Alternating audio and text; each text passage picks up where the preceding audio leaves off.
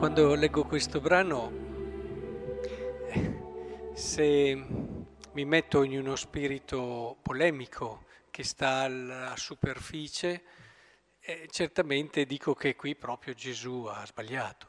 Beh, ci sono eh, certamente delle cose che non si sono realizzate in questo modo, perché nel momento in cui lui ti dice vi perseguiteranno neppure un cappello del vostro capo, analizziamo i primi secoli di martirio e di persecuzione, meglio cristiana, e certamente qui Gesù.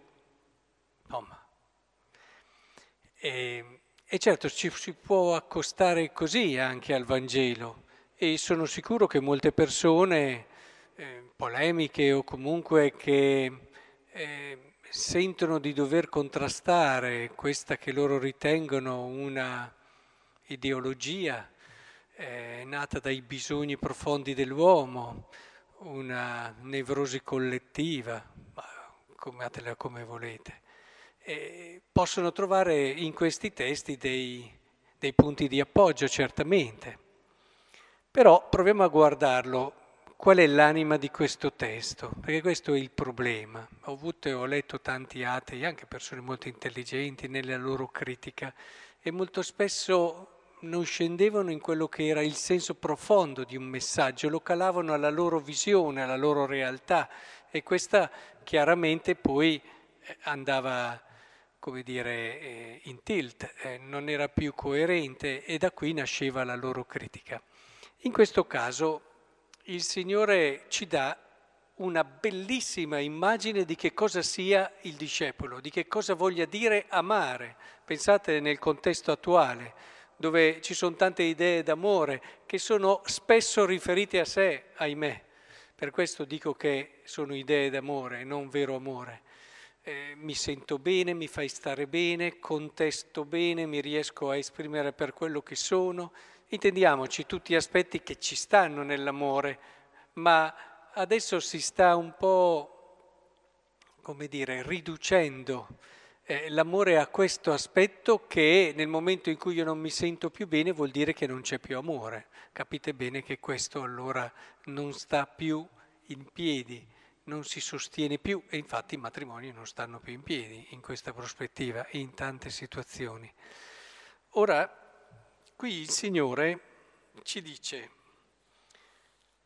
sì, vi perseguiteranno consegnandovi alle sinagoghe e alle prigioni, trascinandovi davanti a re governatori a causa del mio nome. Avrete allora occasione di dare testimonianza. Beh, allora, sì, sarete perseguitati, avrete sofferenze, però cos'è la cosa importante? Cos'è quello che conta davvero? Darete la vostra testimonianza. Questo lo capisce solo chi ama. Questo lo capisce solo chi segue qualcun altro. Per questo ho fatto questo accenno all'inizio dell'Eucaristia al vero discepolo. Ma chiediamoci se siamo davvero veri discepoli. Discepolo vuol dire non uno che serve se stesso e segue se stesso, perché tante volte la religione viene vista così. Eh, mette a tacere le mie paure, mi permette di vivere un po' più sereno, eh, mi permette di avere anche una speranza e, e tutte queste cose. Ma queste cose ci sono, ma ci sono nella misura in cui io capisco cosa voglia dire essere discepolo. Essere discepolo vuol dire seguire un altro, avere a cuore gli interessi dell'altro, eh, riempirsi il cuore e, il desider- e la mente di quello che è il vero bene dell'altro. E essere discepolo vuol dire che allora se io sto ricevendo del male, ma però l'altro può averne un vantaggio perché io posso dare testimonianza, allora va bene così, va bene così. E, ed è per questo che colpisce no, questo tema. E anche quando il Signore dice che i capelli, com'è che conclude, nemmeno un capello del vostro capo andrà perduto, e, e parla appunto anche di problemi, di tradimenti all'interno delle famiglie, eccetera. Neppure un cappello del capo è inteso nel senso della vita, quella vera. Cioè, il discorso è questo. seguire Cristo non ci garantisce di sopravvivere su questa terra, ma ci garantisce di vivere, quello sì. Cioè non ci garantisce tanti anni di vita, alcuni ce li hanno avuti, altri no. Non è per quello che noi seguiamo Gesù Cristo, per avere una lunga vita. Questa idea che era molto presente nell'Antico Testamento è stata poi completata da Cristo. Cioè la lunga vita non è più diventata la lunga vita negli anni, ma è diventata la bella vita, la vera vita, la vita intensa che non solo dura molti anni, ma dura sempre, perché quando tu vivi così, tu vivi già come vive Dio. Quando vivi così, tu vivi già il tempo di Dio.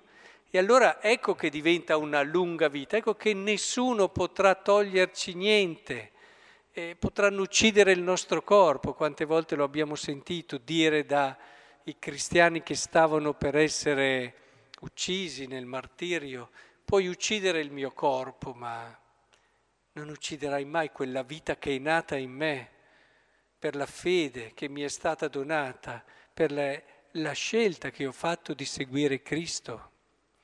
Ecco, questi brani, tra l'altro che ritornano verso la fine dell'anno liturgico, ormai siamo a pochi giorni dalla conclusione, cioè alla fine dove si fanno i bilanci, alla fine dove si fanno i pesi.